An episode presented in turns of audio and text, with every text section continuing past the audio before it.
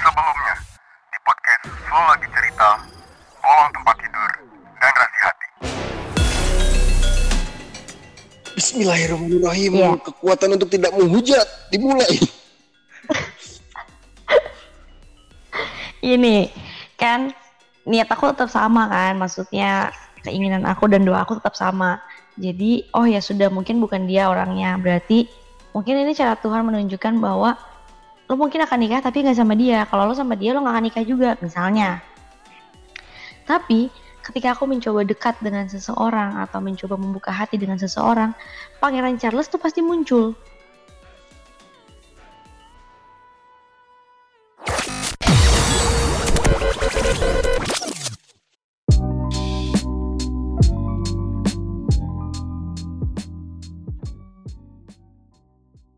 Dan dia akan menghujat aku dengan segala apapun yang dia bilang. Gak boleh, lo tuh gak boleh gini. Gak usah, lo tuh gak boleh gini. Intinya dia tuh tidak ingin melihat aku sama siapapun. Tapi dia juga tidak mau meninggalkan wanitanya dia. Egois bukan? Tiit. Pasti mau berkata kasar kan Karara? Kayak gitu. Ini kok kayak TWOM apa ya? Apa tuh? Itu loh, married couple tuh loh. Si Dekyo. Oh iya, bener banget. Aku nggak nonton soalnya, Kak. Nah, kayak gitu. Bahkan yang terakhir itu beberapa hari yang lalu sih, belum ada seminggu. Dia sempat mengomentari display picture aku. Terus dia nanya itu siapa, gimana. Karena Bihanes dia nggak suka kalau aku pakai foto yang ada mukanya, terus foto aku sendiri tuh dia nggak suka pokoknya. Terus dia bilang itu foto siapa, bla bla bla bla, ngomel marah-marah. Sampailah dia bilang, oh ya udah kalau misalnya lo mau deket sama cowok silahkan bla bla bla bla. Akhirnya dia marah, bete, dan dia nggak ada ngechat aku lagi. Terus kayak dalam hati aku, kita ini sudah tidak ada hubungan apa-apa, kita sudah tidak punya komitmen apapun. Lantas apakah kewajiban aku untuk menjaga perasaannya dia? Tidak ada kewajiban. Tidak ada kewajiban. Nah, oh, maaf. Takutnya saya menghujat. Enggak apa-apa. Gini. Ada satu hal lagi yang paling gimana ya? Paling mengganjal sih kemarin. Kalau diganjal ya. Dilepas, Bu. Ya, ini aku coba lepaskan dengan menceritakan. Di podcast aku kan banyak lagi yang bercerita kan. Sometimes itu entah cerita aku atau cerita tentang orang yang ngobrol sama aku atau apapun. Nah, pernah aku membahas satu kisah tentang Pangeran Charles. Satu kutipan tentang Pangeran Charles. Ketika aku bercerita tentang Pangeran Charles, siapa sih istrinya Pangeran Charles? Kate Middleton. Oke. Okay. Amin Wati. Ya? Si Kate Middleton ya, berarti siapa namanya? Pangeran Putri ya? Itu loh, ini kan Pangeran Charles kan? Istrinya siapa?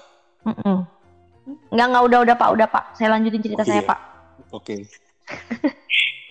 Jadi, ketika aku update tentang Pangeran Charles, si Putri Kate Middleton ini merasa tidak suka.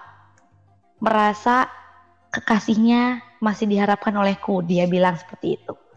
Akhirnya, untuk menjaga kelestarian dunia, keabadian, kenyamanan, dan ketenangan dunia, aku nggak membahas Pangeran Charles lagi dong.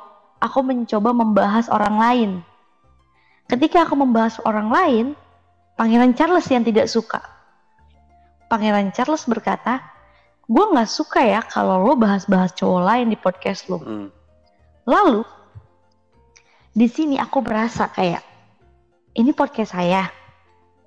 Kalau saya bahas Anda, pasangan Anda nggak suka. Kalau saya bahas orang lain untuk menjaga hati pasangan Anda nggak suka. Jadi sebenarnya podcast saya ini podcast saya atau podcast Anda berdua.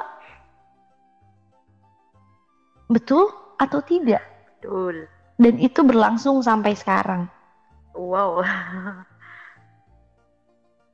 Komplit. Nggak ngerasa apa gitu ya Kak. Aku ngerasa gini loh Kak Rara, kayak Anda sudah sama Pangeran Charles ya silahkan. masalah podcast aku itu, apapun yang aku ceritakan bukan berarti aku ingin kembali atau apapun, enggak. Kembalilah kepada aku. Enggak ah, enggak mau ah gitu kan. Satu porsi bakso enggak apa-apa deh. Bakso doang. Kamu maunya apa? Enggak, aku udah enggak mau bilang maunya kamu, enggak. Enggak, basi. Maunya apa? Aku nanya serius. Oke, garing. Enggak jadi. Ya udah, saya diam aja. Coba menurut Karara gimana? Kalau menurut aku ya ambil simpelnya sih, udah blokir aja dua orang itu, entah itu dari Instagramnya, Facebooknya, Twitternya, WhatsAppnya, podcastnya. Kalau kita nggak temenan, apapun. Enggak, kalau misalnya ada aku. Bahkan aku nggak nge-save nomor. Iya, iya sih. Tapi maksudku blokir aja gitu yang. Dia komen atau dia ngubungin kamu, udah langsung blokir, kayak gitu aja. Kata temanku bukan begitu cara memanusiakan manusia, makanya aku milih ya udah deh nggak usah aku blokir, tapi aku nggak nge-save nomornya. Tapi setiap aku publish podcast pasti dia muncul. Tapi dirimu merasa entahlah risih nggak sih karena mereka berdua? Aku akhirnya memilih untuk tidak peduli lagi apapun soal mereka berdua. Aku sudah publish podcast, ya sudah. Aku tidak mau kepo juga sama podcastnya si Kate Middleton ini. Aku gak peduli walaupun isinya podcast Kate Middleton itu mengutip semua isi podcast aku. Aku hanya merasa, oh bagus ya, aku bisa menginspirasi orang lain.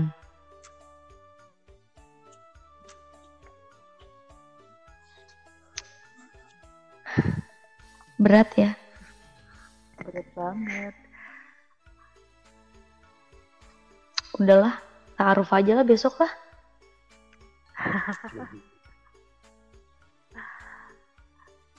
Dan dia si Pangeran Kodok nih. Jadi sempet kita buat perjanjian. Mm-hmm. Dia kan nggak suka aku yang seperti ini. Ya udah, aku kasih kamu waktu sebulan untuk berubah. Maksudnya bukan berubah yang langsung berubah drastis gitu, enggak. Maksudnya adalah perubahan walaupun sedikit gitu. Terus aku juga nggak mau ketemu kamu. Aku tanya sama dia, kenapa kamu nggak pengen ketemu aku? Dia jawab pertama, aku tuh kepengen tahu rasanya kangen sama kamu. Pertama, kedua, aku ingin kita berdua tidak berharap satu sama lain. Dan ketiga, aku ingin kita tidak menggantungkan satu sama lain. Dan keempat, aku ingin kita tuh apa ya? Yang keempat tuh kita kan masih pacaran. Dan aku tuh gak pengen ketika kita tuh udah menikah, kita tuh pacarannya jadi gak bebas. Dibilang kayak gitu. Kamu sebagai cewek, bagaimana tanggapanmu?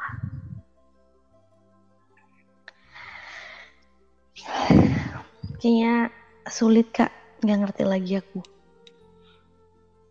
Udah jadi cowok aja. Karena apa? Jadi cowok. Iya kak, udahlah kamu jadi cowok aja yuk. Biar gampang mengumbar komitmen tapi nggak jadi ya udah deh gitu. Buktinya saya tidak mengumbar komitmen ke siapapun. Enggak, gue jujur, gue kalau masalah komitmen gue belum, nggak pernah lo sampai sekarang lo. Selama saya 17 tahun saya hidup lah, 17 tahun saya hidup. Jangan sampai aku sebut jahat nih. Ya udah, selama 35 tahun saya hidup. Oh. Tuh giliran saya korupsi aja marah-marah, giliran saya melebihkan marah-marah. Memang cowok tuh selalu salah gitu loh. Bukan, lakuin semua sesuai porsinya, tidak perlu ada dusta dan kebohongan. Oh itu kayak lagunya ini deh, Angkasa deh. Jangan dusta, ada dusta di antara kita deh bu. Iya. Ya udah, jadi silakan, selama berapa tahun Anda hidup? Ayah, Anina, nah, ayah. Oke, selama 24 tahun aku hidup, maksudnya ada beberapa cewek yang berkata benar-benar, wow, it's so beautiful, oh, it's so nice, wow, it's me. Flo lagi cerita. Gitu. Udah bener kan, maksudnya dalam arti gue melihat lu kan, ya sama kayak listener yang aku kan sama si Flo ini kan main spoon kak, dalam arti kan aku trial and error juga toh, Karara pakai fotonya dia aku pajang di background gitu loh. Aku nanya nice. Sama listener, cantik nggak? Wah bang, cantik bang, kenal di mana bang?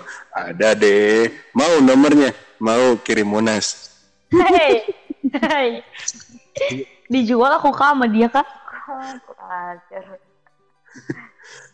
Maksudnya gini loh, secantik Flo aja, maksudnya orang-orang bilang Flo itu cantik, bagi gue sih biasa aja. Maksudnya dalam arti gini, untuk orang yang secantik Flo aja gue belum berani berkomitmen karena ya gue butuh waktu untuk upgrade diri gitu loh. Karena apa, kehidupan gue nanti buat anak gue kelak gitu loh. Mungkin untuk orang-orang yang selalu mengumbar komitmen segala macam, mereka belum berpikir ke arah sana gitu loh. Iya benar, betul. Mereka belum berpikir ke arah sana. Seandainya berpikir ke arah sana, mereka kan berhati-hati gitu loh. Dalam memilih pasangan, dalam memilih jodoh, dalam memiliki relasi, pasti mereka kan malah milih-milih gitu loh. Pasangan kita kelak ini akan menjadi jantung keluarganya. Si istrinya ini akan menjadi jantung buat keluarga kita. Si istri ini akan menghidupi anak-anak aku dan aku kelak gitu lah.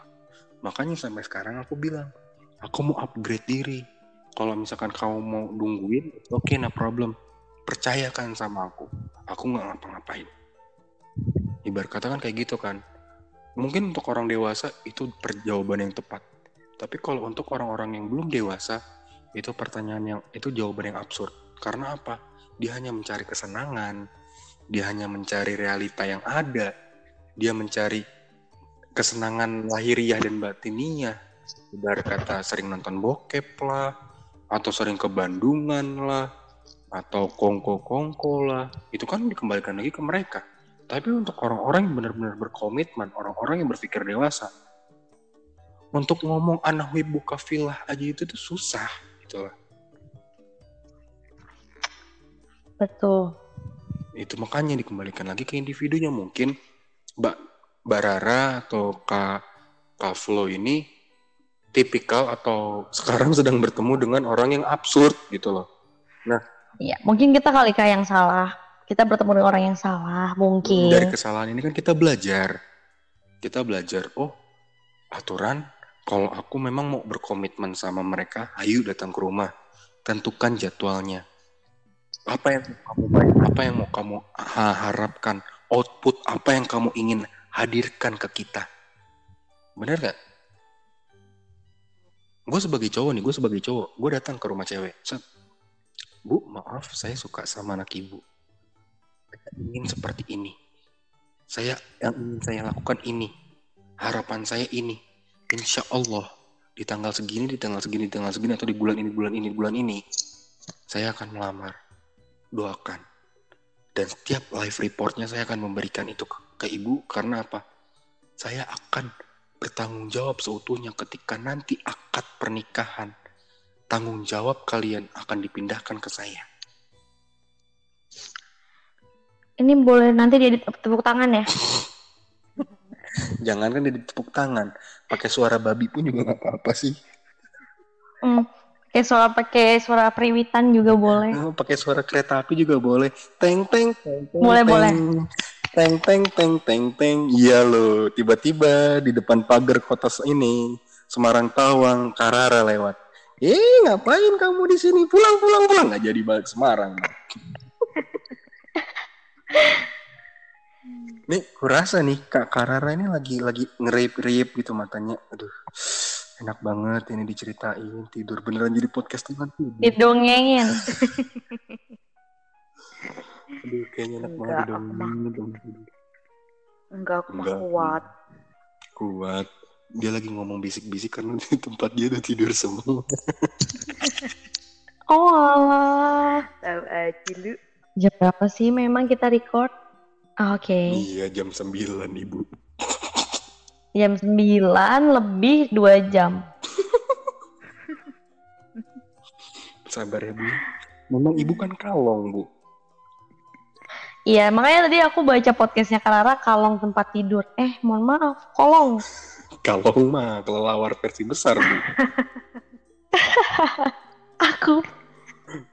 Emang it's me Flo lagi cerita. Flo lagi cerita. Flo, oke. Okay. Jadi gitu ibarat kata. Gini deh. Kenapa gue bisa ngomong kayak gitu? Kalau memang misalkan contoh nih, ini contoh yang real ya. Kalau orang tua Kak Flo sama Karara itu ibarat kata fuckboy atau fuck girl atau nggak bisa berkomitmen, apakah ada kalian? Iya.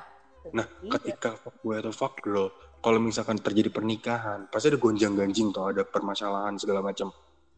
Apakah itu akan berdampak ke psikis kalian? Sampai sekarang kan psikis kalian it's okay kan? Berarti apa? Di situ letak dari sebuah keharmonisan keluarga. Kalau ada gonjang-ganjing, kalau ada masalah atau segala macam, diselesaikan dengan cara kekeluargaan. Konteks kekeluarganya adalah sharing dan diskusi, musyawarah secara mufakat. Udah kayak DPR sama MPR begitu. Tapi memang benar kejadian seperti itu kan? Betul. Ya, iya. Balik lagi ke awal. Kalau memang misalkan kita mau udah kata oke, mau pacaran, it's okay, no problem. Kalau kita mau komitmen, oke, no problem. Tapi selama berjalannya itu, kasih tahu outputnya yang akan dirasakan seperti apa. Goalsnya seperti apa. Harapannya seperti apa. Rentetan waktunya seperti apa. Pasti akan bilang, oh lu ribet amat segala macam. Lebih baik ribet sekarang daripada ribet nanti. Bener gak? Bener. Kalau dibilang, jadi aku gak ribet deh. Oke, sekarang gak ribet. Kalau misalkan nanti saya terima nikahnya Flo binti Tan dengan mas kawin seperangkat sholat dibayar kredit 20%, gimana? Terus tiba-tiba setahun kemudian berbeda dari awal pacaran. Gimana coba?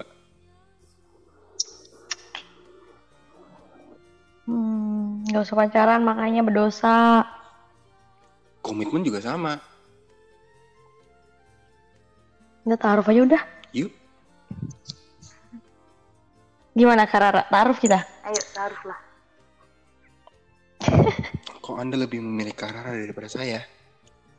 Enggak, maksudnya saya mengajak Karara. Ayo Karara, kita taaruf. Kita mencari orang yang mau taaruf gitu. Tantan banyak. Tinder ada, Grinder aja. Nggak ada. Ya ada.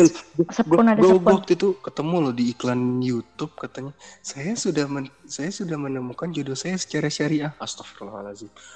Iya ada iya. Kalau aku lihatnya di Instagram. Hai, aku ketemu dengan pasangan aku ini di aplikasi apa gitu namanya. Jodoh. Dia sesuai dengan syariat kita loh. Syariah Islam. Anjay. Nggak paham gue. Coba. Enggak, daripada cari jodoh di Tantan, di Tinder, apa segala macam gitu. Mending ikut kelas pranikah aja. Kelas jodoh? Gitu. Nanti gue buat kok sama teman-teman gue kan lagi buat perusahaan training center. Gue mau buat itu juga. Jadi di dalam perusahaan training center ada kelas pranikah, terus ini segala. Wah bisa nih. Oh lu mau selesin? Oh iya senang. Semua gue selesin. Kayak nggak tahu aja, gue kan sales terbaik. Sales terbaik, toke aja dijual ya. Itu kan atasnya rumahnya banyak toke. Nyoman. Siapa? Ya, Karara. Apa? Karara banyak toke di rumahnya. Toke. Tuh kan? Enggak. Ya, gagal lu. Nggak jadi resign lah, aku kerja lah, nggak jadi punya duit. Ya tuh gimana? Oh mungkin gini aja kali. Kan doa orang teraniaya diijabah sama Allah Subhanahu Wa Taala. Amin. Karena sedang teraniaya. Kenapa Karara tidak mendoakan dia menjadi tokek gitu loh? Masih penasaran sama kelinci-kelinci kita?